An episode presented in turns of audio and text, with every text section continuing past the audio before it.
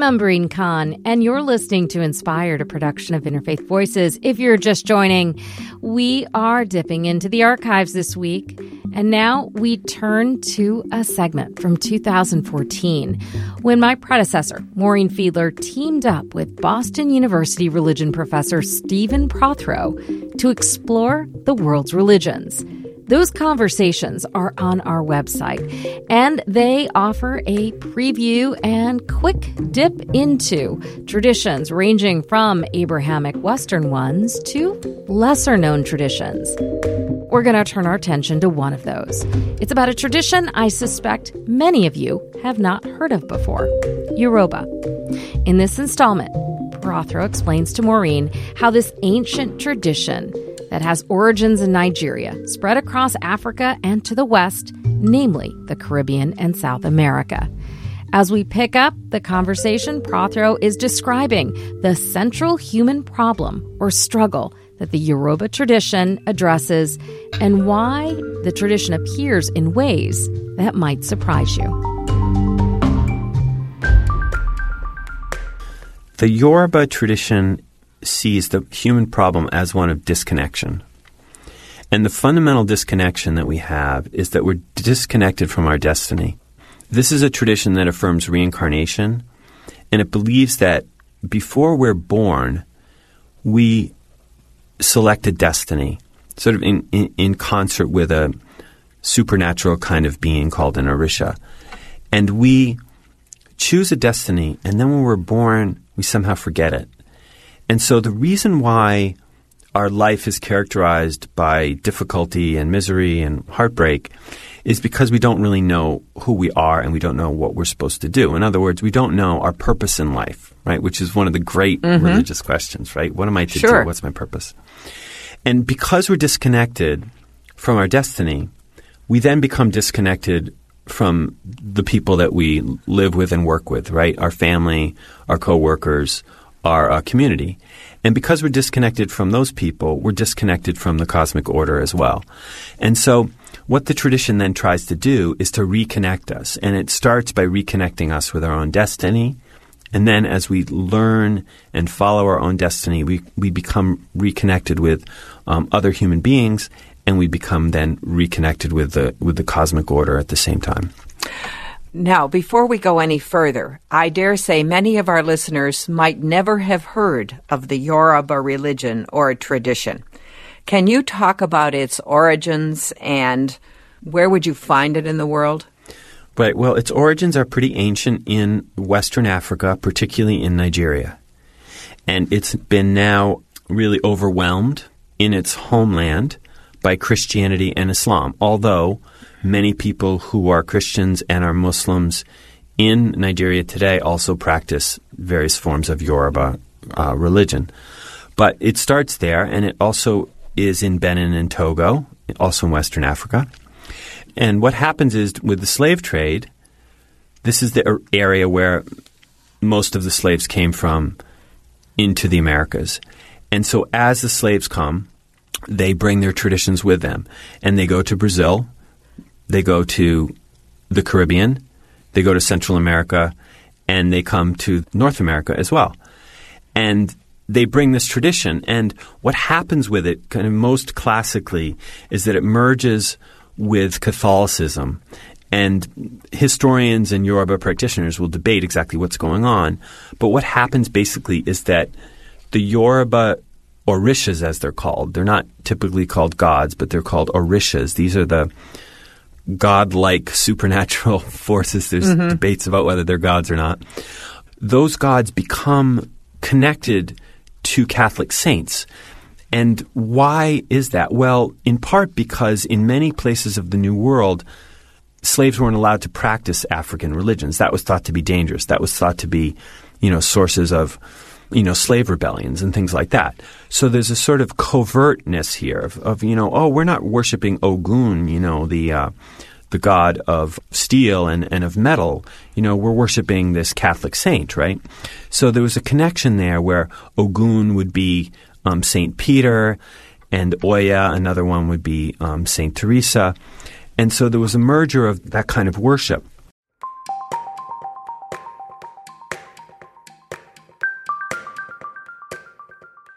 This is a religious tradition that's very, very ancient.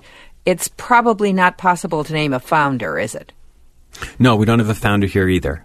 So this is like almost a traditional religion, although you say in the book that many people have categorized it as primitive or primal or pre-literate and that both Islam and Christianity have considered it evil or devil ridden.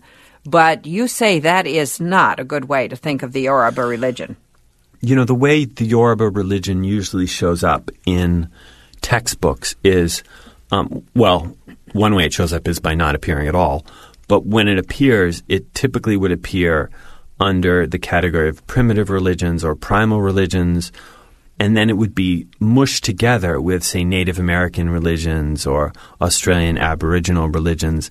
These would be religions that kind of didn't fit our category of religion because they didn't have scripture. No, they didn't have a Bible or a Quran or a Bhagavad Gita, right? Mm-hmm. And so they seem to be kind of primitive. They seem to be like in the evolutionary model, like give them another thousand years and like they'll figure out to be like an advanced religion, right? So there was a sort of a condescension built into that typology, that way of looking at looking right. at the tradition. Yeah. But from the Yoruba perspective, they make the claim that this is a tradition of memory where we have texts, we have scriptures, but the scriptures are instead of written down, they're memorized, and they're memorized by these figures called babalawos, who are the owners of the mystery or the owners of the secret.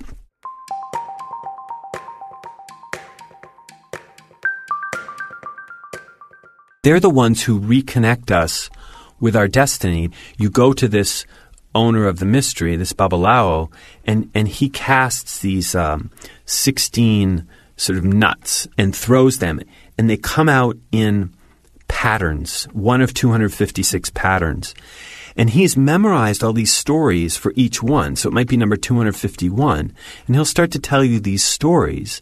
And these stories then you listen to and you figure out that there's a message inside the narrative, inside the story, that's telling you how to re- how to find your destiny.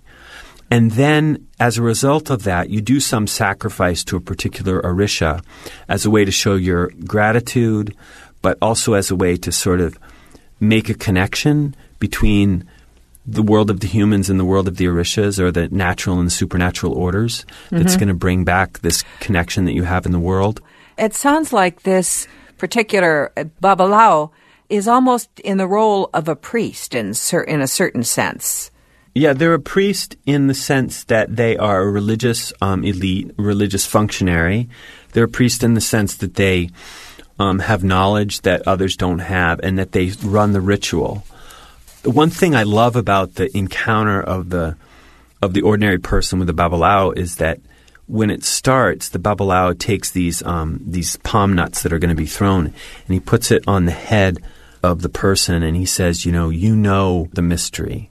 Then he actually says, "You know, I don't know anything. You know, I know nothing." And so there's this wonderful sense of empowerment of the ordinary person. Like well, we're going to do this ritual, but you're the one who's going to figure it out. And then there is sacrifice to these orishas. And of course, you say there's some debate about whether they're gods or not. And in the book, you describe several of these orishas. I wonder if you could, say, describe just two of them, your favorite, just to give us a flavor. One that I really love is is Ogun, and Ogun is the the god of metalwork. Classically, it's god of iron. As the traditions developed, though, Ogun becomes the orisha of all these other things like um, truck drivers and airline pilots because they're like in metal objects, right? Sure. Train conductors and even astronauts. And again, this is like the Catholic saints, you know, like who's in charge of what area of life? Well, Ogun is in charge of that. The other god that I think is fascinating is Eshu, and Eshu is um, the messenger god. Any sacrifice that's made, you give a little bit of the food or a little bit of the sacrifice to Eshu, and you say, "Hey, bring this to the god that I'm, or the the, the orisha that I'm talking to." Um, and Eshu is the messenger, but he's also um, mischievous. He has a kind of a trickster to him. And the story that I love about Eshu is is that he has this hat, and it's this fabulous hat. I'm, I'm sort of thinking now of of Aretha Franklin's hat that she wore to the the, um, the Obama you know inauguration, right? This fabulous hat that everybody would notice, and on one side of the hat, it's red, and then on the other side, it's black. These are the two colors associated with Eshu. And so he goes down the middle of the street, and on one side of the street, everybody's like, wow, what a fabulous red hat. And on the other side, everybody's like, what a fabulous black hat. And all of a sudden, the two sides are fighting. So like, that hat's not, that hat's not red, you know, give me a break. It's black. That hat's not black. Give me a break. You know, it's red. And all of a sudden, they're, they're fighting. And Eshu just kind of keeps strutting down, walking and sort of laughing that he's been able to make this mischief and sort of disturb the peace.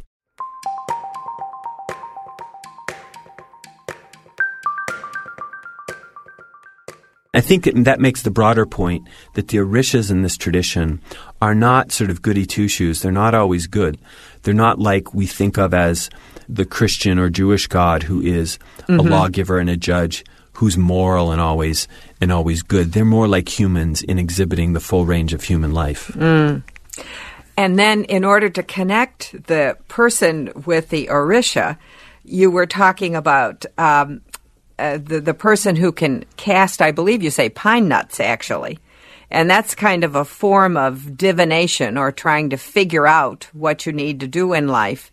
But you also talk about spirit and body possession as another kind of ritual or technique that people use to reconnect. Can you talk about that? Yeah, that's right. So um, the the thing that's fascinating about this is uh, it's we would typically call this in the study of religion spirit possession. You know, where a spirit of a god comes into a human body and they start to exhibit that and you see that in, say, certain forms of Pentecostalism where the Holy Spirit comes in and you start to speak in tongues, right? That's, right. Mm-hmm. That's known as a kind of spirit possession. The thing that's fascinating about this form of spirit possession, and I call it spirit and body possession, mm-hmm. because you don't just exhibit the spirit of the Orisha in this ritual, but you actually you actually walk like the Orisha and you actually dance like the Orisha. Hmm. So, so there are scholars who refer to this religion as um, a danced religion because y- you can take on, you know, the spirit of a particular Orisha. Um, so, like for example, like Shango, who is the Orisha of um, of s- sort of thunder and lightning, you know, is going to be like herky jerky kind of movements, right? And then Orishas who are more uh, seductive, you know, who are more, um, you know, feminine, are going to sort of have a kind of movement that's more, uh, that's slower and that's sort of more cool and, and, and erotic. So, so these orishas are instantly recognizable to people once they inhabit a body by the way that they move and by the way that they dance and by the rhythms of the way that they um, the way that they move. That's that's fascinating. Very and, far away from the Episcopalianism of my youth. that's right. And that's quite a ways from most of the religions that I think are more widely practiced in the West.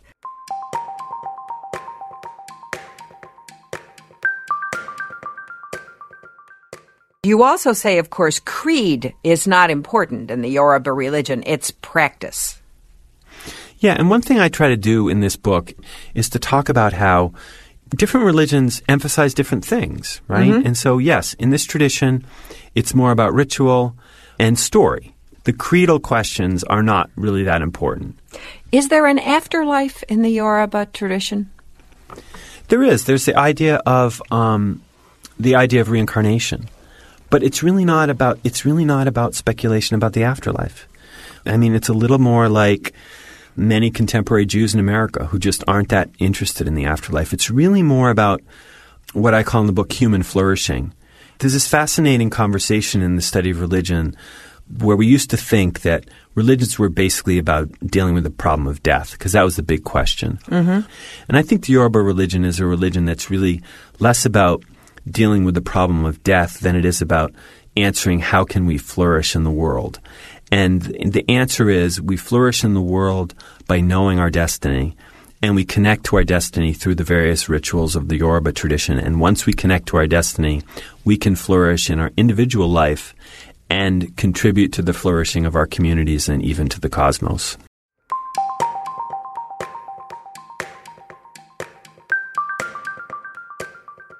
You say there are about a hundred million people involved in the Yoruba tradition.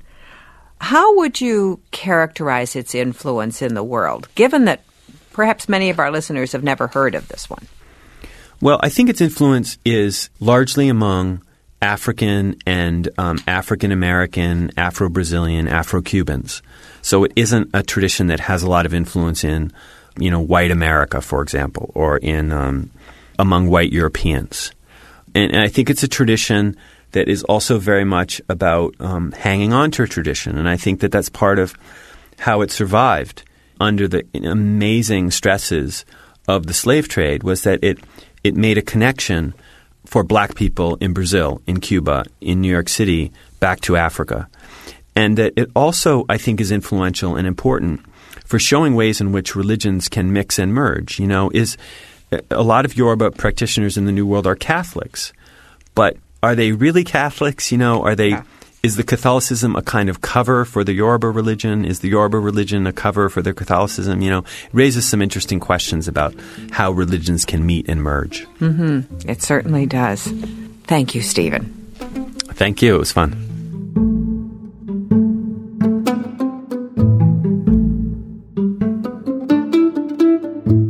Fiedler is the founder and my predecessor here at Interfaith Voices. She recorded this conversation with Stephen Prothero back in 2014.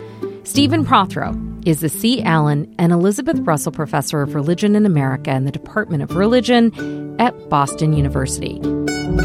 He is a frequent commentator on NPR, CNN, MSNBC, and PBS, and a regular contributor to the Wall Street Journal. His latest book is Religion Matters An Introduction to the World's Religions. Coming up next, we hear the story of a man so enamored with his newly adopted faith, he decides to create a film about it. This is Interfaith Voices. Keep listening.